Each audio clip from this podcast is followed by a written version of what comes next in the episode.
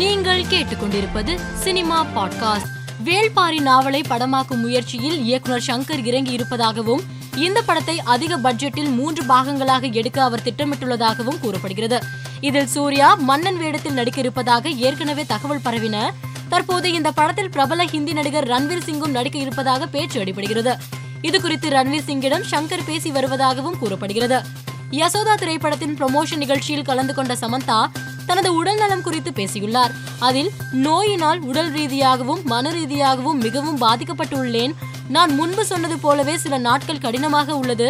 சில நேரம் திரும்பி பார்த்தால் ரொம்ப தூரம் வந்து விட்டது போல் உணர்கிறேன். இந்த நோய்க்கு எதிராக போராட வேண்டிய நிலையில் இருக்கிறேன். நிறைய மருந்து எடுத்துக்கொள்கிறேன்.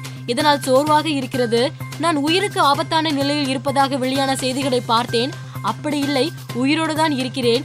நான் எப்போதும் ஒரு போராளியாகவே இருந்துள்ளேன். இந்த நோயை எதிர்த்தும் போராடுவேன் என்றார். சீனு ராமசாமி இயக்கத்தில் உருவாகியுள்ள இடம்பொருள் ஏவல் படத்தில் இடம்பெற்றுள்ள ஈர காற்று வீசி என்ற பாடலின் ப்ரோமோ வீடியோவை இயக்குனர் சீனு ராமசாமி வெளியிட்டுள்ளார். மகிழ் திருமேணி இயக்கத்தில் உதயநிதி ஸ்டாலின் நடிப்பில் உருவாகியுள்ள கழக தலைவன் படத்தின் ஹே புயலே பாடல் இன்று மாலை வெளியானது. இந்த பாடலை பாடகர்கள் ஸ்ரேயா கோஷல் மற்றும் சத்ய பிரகாஷ் பாடியுள்ளனர். இயக்குனர் வெற்றிமாறன் இயக்கத்தில் கடந்த 2007 ஆண்டு தனுஷ் மற்றும் திவ்யா ஸ்பந்தனா நடிப்பில் வெளியான பொல்லாதவன் திரைப்படம் வெளியாகி 15 ஆண்டுகள் ஆனதை தனுஷ், வெற்றிமாறன் உள்ளிட்ட படக்குழு பலரும் கேக் வெட்டி கொண்டாடியுள்ளனர். மேலும் செய்திகளுக்கு மாலைமலர் பாட்காஸ்டை பாருங்கள்.